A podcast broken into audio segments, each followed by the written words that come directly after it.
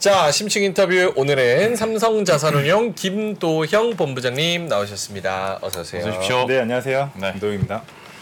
ETF 얘기 한번 해보도록 할 텐데 이제 네. 많은 분들이 사실 채권 투자도 ETF로 많이 하시고 네. 그리고 워낙 종류가 많다 보니까 그리고 뭐 지난달에는 인버스 관련해서도 워낙 뜨거운 이슈가 음, 됐어서 네. 그러네요. 10월 ETF 시장 개인들의 어떤 관점이나 트렌드는 어디였을지 좀 네. 궁금해서요. 그 네, 부분 네. 한번 짚어주시죠. 네 하나하나 짚어보겠습니다.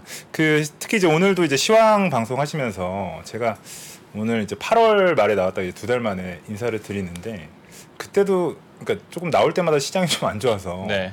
좀 걱정이 되는데요. 오늘 또 분위기도 좀 그렇긴 하셨는데 특히 좀 ETF 시장은 이런 시황의 반영을 바로 바로 하시는 것 같아요. 오늘 같은 경우도 개인 투자자분들이 가장 많이 매수한 ETF가 이제 코스닥 150의 레버리지 네. 또는 이제 오늘 2차전지 관련주들이 많이 하락했다고 오늘도 이제 박 부장님이 말씀해 주셨는데 그 관련 ETF들에 대한 매수세는 사실 이어졌거든요. 아무래도 뭐 물타기일 수도 있고 네. 또 이제 저가 매수를 좀 들어오시는 신규 자금이라고 좀 보여지는데요.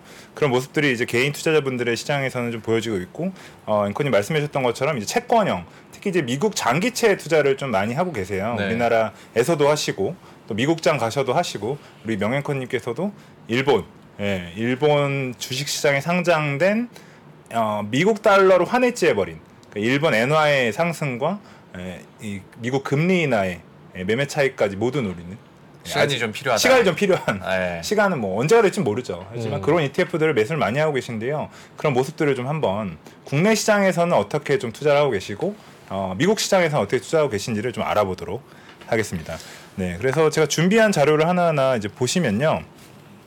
일단은 어, 올해 이번 달에 개인 순매수 7개 ETF를 가져와 봤- 가져와 봤습니다. 뭐 아시는 것처럼 이제 2차 전지주가 이제 하락하면서 네. 예, 올해 8월부터 해서 9월, 10월까지 코스닥 150 지수 대부분 이제 2차 전지 주들이 많이 포진되어 있는 양극재 기업들이 많이 포진되어 있는 이 코스닥 150 지수가 8월에 한 4% 빠졌고요. 9월에 10%, 뭐 이번 달에도 한 5% 이상 하락세를 보이고 있습니다. 그러다 보니까 이 보시는 것처럼 가장 많이 매수한 ETF가 어, 코스닥 150 지수의 일일 승률을 두 배를 추종하는 예, 레버리지 ETF에 좀 수- 어, 투자가 다시 이제 저가 매수가 예, 들어왔다라고 좀 보여지고요. 아 근데 사실 뭐 저감에서 충분히 이해하는데 네. 방향성을 추종하는 지수는 네. 그 방향성이 맞아야 수익이 나는 건데 정확하세요. 그건 좀 안타깝네요. 네, 그러니까 근데 사실 제가 올해 트렌드를 보면은 이제 매달 이제 찾아뵀을 때 보면은 개인 투자자분들이 상당히 차익 실현을 잘 하셨어요. 올해 음. 같은 경우는 코스닥 150 계속 오를 때 레버리지 어느 정도 수익 보시고 차익 실현을 하시고 이번 같은 경우도 제 생각에는 지금 보시면 10월 한 달 동안 한 2,800억, 9월에 한 2,500억 정도 들어왔는데 어, 이런 부분들은 물론 이제 예상한 것보다는 매달 한 3개월 정도 빠지면서 분명히 약간 어, 새로 들어오신 분들은 좀 마이너스 구간이실 것 같아요. 네. 근데 그걸 이제 어 추가적으로 매수를 통해서 단가를 좀 낮추시는 전략인데요. 뭐 그 부분에 있어서는 분명히 올해 코스닥 150 하신 분들은 뭐 좀 늦게 들어오신 분들이야 좀 아직 좀 마음이 아프시겠지만 좀 초반에 들어오셨던 분들은 수익 구간이실 거기 때문에 그런 부분에 좀 매수가 있었다. 두 번째가 이제 국내 주식 어, 코스피 200의 레버리지 상품들 뭐 대표 지수 중심으로 좀 구성이 되었다 이렇게 좀 말씀을 드릴 수가 있겠습니다. 그래서 전반적으로는 뭐 제가 봤을 때는 개인 투자자분들은 좀 저가 매수로 많이 들어오셨다. 음, 이렇게 이해가 되고요. 아까 이제 모두의 앵커님 말씀해 주셨던 것처럼 채권이 사실 이제 뭐 다른 자산들도 뭐 마음이 아프실 수는 있겠지만 어, 많은 뭐 글로벌의 IB들이나 우리나라의 운용사들, 뭐 증권사들이 올해 상당히 채권 투자가 상당히 매력적일 것이다라고 예상을 많이 했고요. 네. 저희도 이제 뭐 그런 상품들을 이제 소개해 드렸었는데 사실 뭐 아시는 것처럼 금리가 계속 이제 시장 금리가 계속 올라가면서 뭐 이제 5%를 미국채 기준으로 10년물도 이제 5% 터, 5%를 터치하고 이러다 보니까 좀 어려움을 계속 겪고 있죠. 그래서 보시는 것처럼 아, 미국 30년 예, 저게 한 duration이 17년 정도 되거든요. 네. 예, 저 상품에 투자하는 ETF가 국내에 어, 요 에이스 상품도 있고 저희 KODEX에도 있는데 그 상품이 여전히 좀 어, 연초 이후로 좀 부진한 모습을 보여주고 있습니다. 하지만 이제 개인 투자자분들은 어, 여전히 좀 이제 그래도 이제 하- 인하 그러니까 뭐 인상의 가능성보다는 차곡차곡 이제 모아가시는 개념이시지 않을까라고 해서 뭐 엄청 많은 자금이라기보다는 뭐 월마다 한 300억 정도에서 요 ETF로 예, 자금이 유입되고 있음을 보실 수가 있습니다. 30년 장기차면 변동성이 만만치 않을 텐데. 맞습니다. 제가 뒤에 이제 뭐 너무 잘 아시는 네. 그 미국장에 있는 TMF 네. 세배 레버리지 ETF도 좀 보여드리는 보여드릴 건데요. 변동성이 뭐 주식 시장을 방불케 하고 있는 모습이죠. 그래서 근데 왜 세 배까지밖에 없어요? 아 이게 우리나라는 두 배까지밖에 안 되고요. 네. 어, 위로도 레버리지, 아래로도 두 배 인버스까지밖에 안 되고 음. 미국은 세 배 레버리지 ETF까지 있거든요. 어. 근데 사실 이제 미국도 신규로 세배 레버리지나 세배 인버스 상품을 상장하는 것은 막았어요. 오. 네. 그래서 그 중심으로 많이 운용했던 ETF 운용사가 좀 이제 곤경에 좀 처하긴 했죠.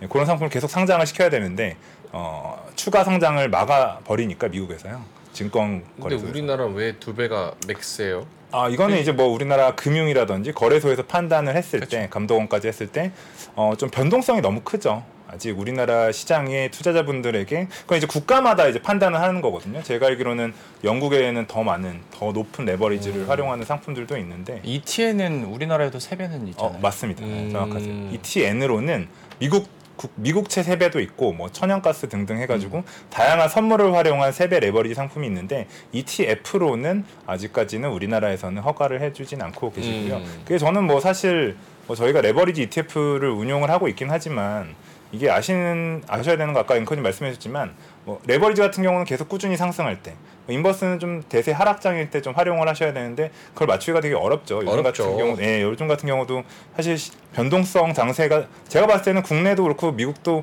대부분의 시장은 사실 길게 봤을 때 우상향하는 그래프지 이 가까이서 봤을 때는 치열한 변동성 장세가 하루하루 벌, 벌어지는데 그거를 저희가 어떤 예측 통해서 음. 어, 판 그냥 베팅을 하는 거죠 사실. 예, 그래서 좀 어, 좀 확신이 드셨을 때 투자를 하셔야, 하셔야 되는 상품인데 세 배의 경우에는 그 변동폭이 음. 더 크기 때문에 자산이 좀 녹을 수가 있죠 흔히 말하는. 맞아요. 그래서 좀 우리나라는 아직까지는 두 배까지만 음. 그것도 대표 지수나 좀 뭐 이제 인지 좀 거래가 많고 좀 이런 상품들 중심으로 두 배 정도 허용을 음. 해주시고 계시고요. 요즘 주식 시장이 너무 다이내믹해서 다섯 배까지 해도 뭐 다 적응하실 것 같은데 그렇지 않아요? 다섯 배 다이나믹한데 거기다 다섯 배를 얹는다고요? 어. 아 역시. 아, 어차피 위로 아래로 뭐 볼장 보자. 맞습니다. 뭐 뭐 그렇게 수 맞습니다. 아니, 아니, 맞지. 그런 분들도 계시겠죠. 아니 뭐 맞지. 네, 진짜. 왜냐하면 뭐 손해가 많이 나면 사람의 어. 심리라는 게 아무래도 빨리 회복을 하고 싶은 욕망이 있잖아요. 아니 그렇다고 해서 뭐 계좌에 마이너스 70, 마이너스 60, 뭐 마이너스 40 어. 이런 분들 안 계세요? 다 있잖아요. 그럼 뭐 다섯 배 하나. 어차피 막 카- 카카오는 안전하시죠? 안녕하실까요? 진행하시죠. 네. 죄송합니다. 근데 이제 레버리 같은 경우는 제가 늘 말씀드리는 게 100의 자산에서 반토막이 나면 50%잖아요 자산이. 근데 그거를 마이너스 50%인데 원금으로 회복하려면 음. 두배 수익률이 나야 되죠. 저 FX 마진 했었어요. 아 그러면 네. 이제 뭐아200 그러면 이제 200 다른 세계 200 다른 세계 얘기인데 아, 다른 시장이겠는데. 때. 근데 앵커님 이게 그 저희 팀장 모시고 이런 얘기를 하는 게 좀 그런 게 왜냐면 만약에 다섯 배를 노릴 거면 네. ETF를 한다는 것 자체가 말이 아, 안 그거 돼요. 맞는 말씀이에요. 맞습니다. 맞, 아. 맞는 말씀입니다.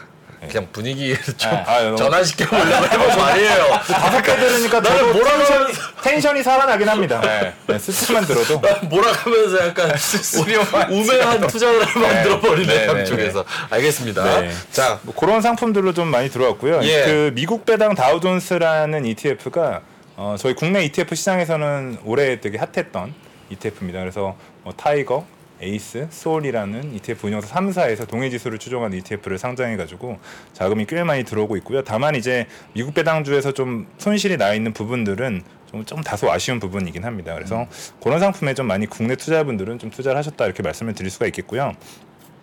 두 번째 이제 개인 순매도 뭘 많이 파셨냐라고 봤을 때는 어 아무래도 뭐 수익을 좀 봤던 인버스류들 아까 음. 말씀 이게 흔히들 곱버스라고 부르시는데요. 네. 200 지수 1일 수익률에 마이너스 두 배를 추종하는 아무래도 장이 좀 빠지다 보니까 이런 1번, 2번, 3번이 다 지수의 인버스형 상품들이죠. 그래서 이런 것들은 어떻게 보면 차익 실현을 하지 않으셨을까 저는 이렇게 판단을 하고 있고요. 두 번째로는 올해 뭐 시장이 어떻던 간에 미국의 어, 나스닥 지수, tech주들은 괜찮았죠. 뭐 엔비디아 뭐 요즘에 조금 그렇긴 했지만 어쨌든 엔비디아라든지 AMD 같은 이제 AI 관련한 반도체 반도체 종목들은 좋았는데요. 그래서 이제 4번에 있는 미국 tech 관련 ETF나 6번에 있는 이런 필라델피아 반도체 ETF들은 어 이제 연초위의 수익률이 좋았죠. 물론 이제 10월 한 달간은 좀 뭐 크게 뭐 재미가 있진 않았지만 그래서 일부 차익 실현한 매물들이 나왔다라고 좀 보여지고요. 특징적인 부분들은 이제 마지막에 우리나라의 이제 차이나 전기차, 중국의 전기차 관련 ETF를 어 한동안 상당히 많이 투자하셨어요. 맞아요. 하지만 예, 오늘은 좀 뭐 중국의 호재가 있었지만 어, 올해 이제 중국 특히 이제 본토 홍콩 항생 뭐 다 사실 뭐 좋지 않았잖아요. 그 여파 때문에 어 뭐 연초 이후라든지 10월 한 달간도 좀 낙폭이 커지고 있는데 뭐 일부 아주 뭐 소액이긴 하지만 좀 매도 순매도가 진행됐다. 좀 이렇게 말씀을 드릴 수가 있겠습니다. 원유 선물 인버스가 5위에 들어간 것만 봐도 이제 투자자들이 국제 유가의 전망을 어떻게 하는지 좀 음, 느낌이 오네요. 네, 맞습니다. 한동안 이게 원유 선물 같은 경우는 좀 재밌는 게 그러니까 선물형들, 이제 커머더티류들이 재밌는 게 뭐 좀 되게 단기 단기적으로 접근을 잘 하세요 개인 투자분들이 맞아요. 그래서 예, 원유가 많이 오를 때는 정방향으로 투자하시고 좀 이제 배럴당 좀 이제 많이 올라왔잖아요 그래서 좀 연말까지 이제 뭐 좀 하락 이제는 뭐 그만해도 되겠다 싶은 분들 아니면 좀 이제 떨어지지 않을까 이렇게 해서 또 인버스로 인버스로도 많이 수익을 내시고 또 나가시고 뭐 이런 모습들이 좀 보이고 있고요. 네. 어, 우리나라 투자분들이 이제 미국 이제 서학개미라고 많이 부르, 부르죠 저희가. 네. 예, 미국 주식의 보관 금액 추이하고 이제 뭘 많이 갖고 계신지를 좀 제가 정리를 해봐 왔습니다. 보시면은 어, 재밌는 부분은 사실 올해 미국 증시가 좋았던 면에서 한 7월까지는 계속 이제 미국 증시에 대한 투자가 많으셨는데 아무래도 국내 증시에 대한 부진도 있었고 음. 미국도 이제 계속해서 이제 뭐 전쟁 이슈도 있고 하다 보니까 미국 주식에 대한 보관 금액도 좀 줄어들고 있습니다. 그래서 7월부터는 좀 감소세를 좀 보이고 있으시고요. 최근에 이제 순매도한 걸 찾아보니까 어 이제 세배 미국에서 이제 세배 레버리지 많이 하시잖아요. 그래서 그쵸. 속스리랑 속스, 음. 예, 속스리 세배 정방향, 속스가 마이너스 세배 인버스죠. 그 TQQQ와 SQQQ, 그러니까 세배 나스닥 레버리지, 뭐 세배 마이너스, 예, 인버스 레버리지 음. 이런 상품들을 어, 같이 매도를 하셨더라고요. 그러니까 사실 저번에도 우리나라의 그 서학개미 투자자분들의 동향을 살펴보면 사실 좀 반반으로 나뉘시더라고요. 음. 반도체도 어, 롱으로 보시는 분들도 계시고 숏으로 보는 분들도 계시고 뭐 그런 모습들이 좀 어, 혼조되어서 음. 서학개미 분들의 투자 행동에는 좀 보여지는 것 같고요. 어디 특정의 방향성으로 뭔가 매도가 나왔다기보다는 전반적으로 다 네. 위로든 아래로든 네. 아유 나 모르겠다 약간 네. 이런 느낌. 맞습니다. 그러니까 아. 딱 정확하신 것 같아요. 그러니까 반도체 같은 경우도 세배 레버리지를 매도하신 분들은 분명히 수익이 나셨을 거예요. 어느 정도 대부분은. 그러니까 이제 차익 실현일 거고 마이너스 인버스에 베팅하셨던 분들은 아 그만해야겠다, 음. 손절해야겠다. 아마 이런 심리시지 않았을까 이렇게 좀 판단을 하고 있습니다. 보관 금액으로는 여전히 당연히 이제 테슬라가 15.6조 원으로 가장 많으시고요.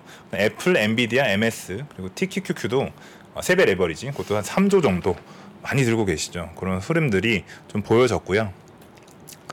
뭔 ETF를 어떤 ETF를 미국에서 뭐 개별 종목이나 예, 주식 기준으로 했을 때 사셨는지 보면은 요게 좀 전 재밌더라고요. 그래서 이 1번, 3번 여기요. 1번 테슬라, 3번 테슬라 1.5배. 미국에 가시면 개별 종목 하나로 레버리지를 일으키는 ETF가 있습니다. 아, 우리, 좋다. 우리나라는 안 되는데요. 그러니까 테슬라 1.5배예요. 음. 예, 알아서 요걸 사면은 레버리지를 1.5배 일으켜 주는 ETF인 거죠. 예, 그게 있고 이제 7번에 얘가 제가 이걸 이따가 좀 소개해 드릴 건데 일드맥스 그러니까 TSLY 티커라고 하면 우리 구독자분들도 아시는 분들이 계실 수도 있는데 네. 요게 7위에 순매수 기준으로 들어왔습니다. 이게 사- 뭐예요?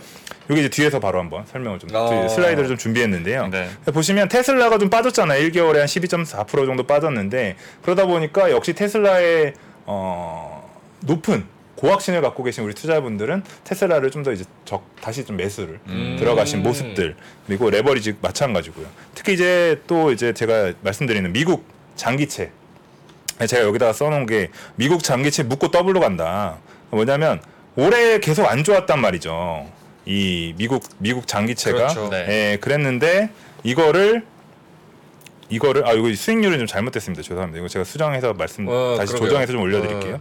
이게 잘못된 거고 이 빠지니까 계속해서 이제 매수세가 음. 들어왔던 모습들 TMF와 TLT가 2번과 5번의 자리를 잡고 있습니다. 음. 그래서 그 상품을 좀 설명을 드리려고 하는데요.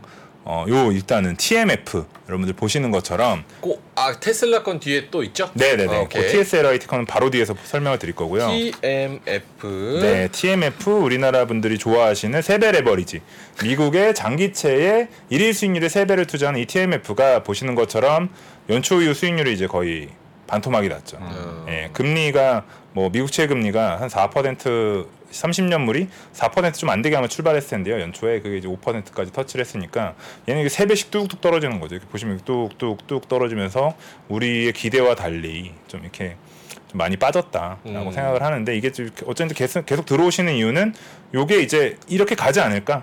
예, 금리가 이제는 좀 떨어지지 않을까라는 기대감이죠. 사실 이제 뭐 저희 3프로에서도 컨텐츠 다뤄주셨지만 뭐 빌 그로스나 음. 빌 에크먼이 이제 좀 경기 침체를 우려하고 금리가 너무 고점이다라는 네. 어, 하락 경, 그 금리 이제 하락에 대한 전망을 좀 내놨고 반대로는 이제 뭐 GDP 성장률이나 이런 경기 여전히 어, 경기 지표가 미국이 좋다 보니까 인플레이션을 잡으려면 연준이 당장에 좀 금리를 인하하려는 시그널은 쉽지 않다라는 음. 이 힘겨루가 계속 있는 것 같아요. 네. 그래서 5%라는 금리의 레벨을 뭐 우리가 맞출 수는 없지만 그 힘겨루기가 계속 되면서 어, 이 상품에 투자하시는 분들은 아무래도 이제 금리 이나 뭐 빌 그로스나 빌 에크먼이 말하는 그런 쪽에 좀더 어, 가능성을 두지 않으시나 음. 이렇게 좀 판단이 되고 있거든요. 본부장님은 개인적으로 어떻게 보세요? 저도 TLT 가지고 있는데 저는 한 금리로 치면은 한 4, 10년물 4.8 정도 때 샀는데 네, 그러면 그, 그 방향성은 괜찮네요. 네. 네. 괜찮아요?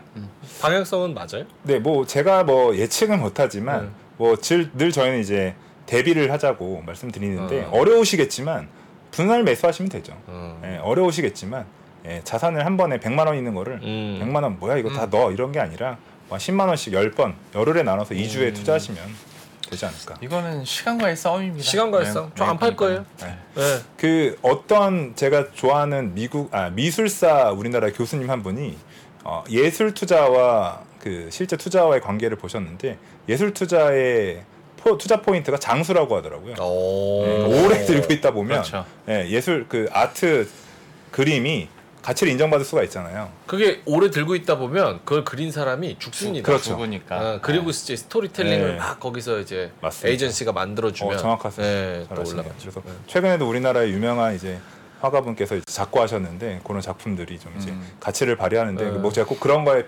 직접적인 비유는 아니지만 앵커님 말씀처럼 어, 시간과의 싸움에서 어. 꼭 승리를 하시기를. 환갑 때 팔게요. 환갑. 오케이, 알겠습니다. 네.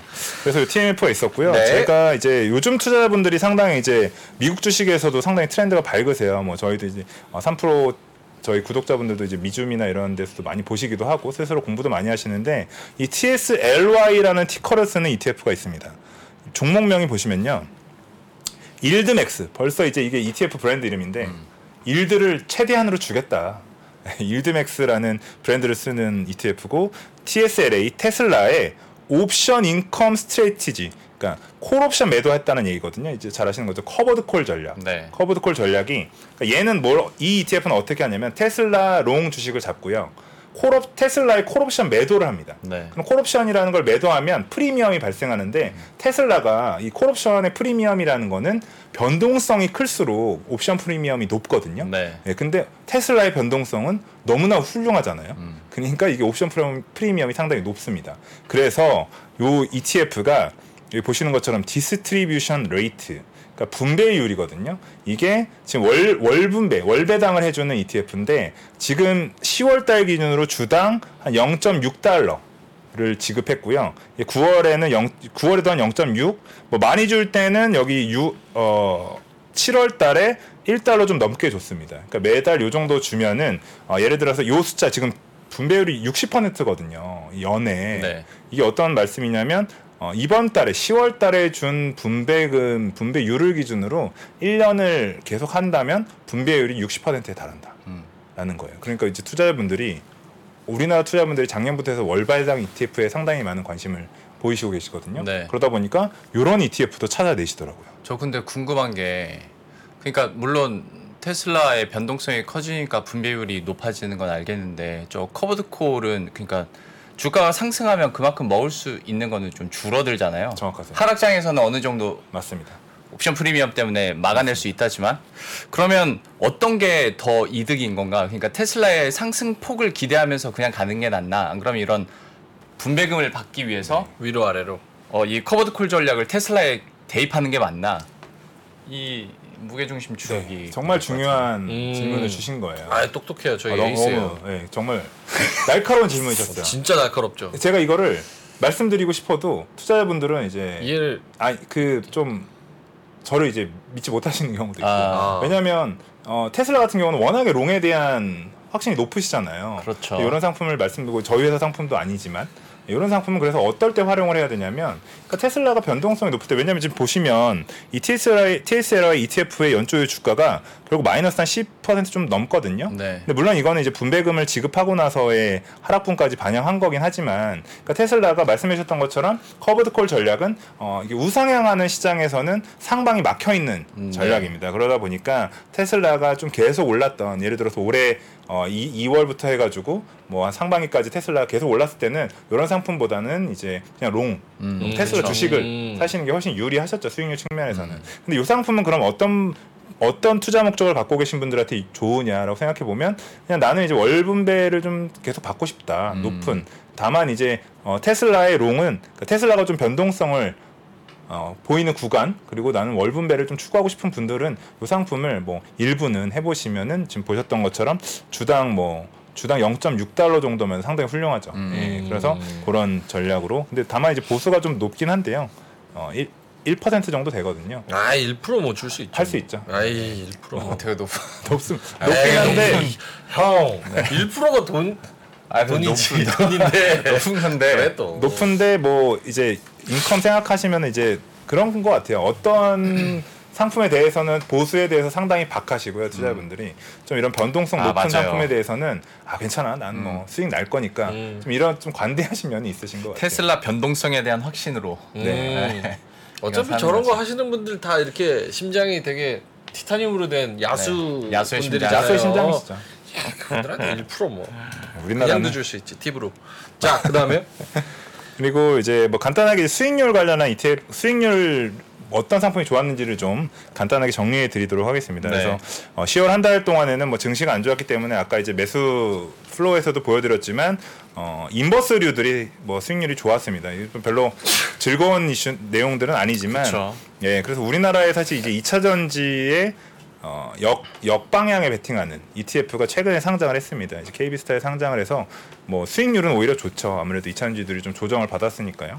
이런 상품, 이런 상품이 좀 좋았고 수익률 측면에서는요. 개인 그러니까 투자자 사이에서 논란은 참 많았는데 그래도 참 많이 샀어요. 네, 시끌시끌했죠. 네. 근데 그러니까 침묵하는 다수가 상당히 있다는 거를 또 정확하세요. 음, 정확한 표현이신 것 같아요. 그러니까 거죠. 투자라는 거는 물론 이제 뭐 목소리를 내는 그런 분 그런 불그뭐 어, 투자자분들도 분들도, 계시지만 뭐 사실 그냥 조용히 투자하시는 분들 훨씬 음. 많으시죠. 근데 뭐가 뭐 맞다 틀리단 전혀 아니지만 네. 이렇게 어, 시끌시끌한 광 국면에서도 어, 이렇게 인버스 투자를 하시는 분들도 계시다라고 엄청 많은 자금이 들어간 건 아니지만 뭐 이런 2차전지 인버스 상품에도 좀 투자가 돼, 되어 있고요. 그래서 많이 인버스류들 그 특징적인 부분은 그래도 어, 반도체 우리나라 반도체 ETF들은 좀 성과가 괜찮았습니다. 음. 예, 뭐 8월 9월은 좀 좋지 않았지만 7번에 있는 이제 반도체 top10, 9번에 반도체, 10번에 반도체 ETF들, 7, 9번, 10번이 이제 반도체 ETF들이고 한 3에서 4% 정도 수익이 났는데요. 여기에 들어 있는 게 뭐 잘 아시는 것처럼 뭐 삼성전자나 하이닉스 또 한미반도체 뭐 들어 있다 보니까 아무래도 뭐 하이닉스나 한미반도체가 이제 HBM 관련해서 좀 괜찮았잖아요. 삼성전자는 조금 이제 다시 주춤하긴 하지만 그런 흐름들이 뭐 좀 어려운 환경에서도 국내에 이런 반도체 ETF들이 좀 성과가 괜찮았다.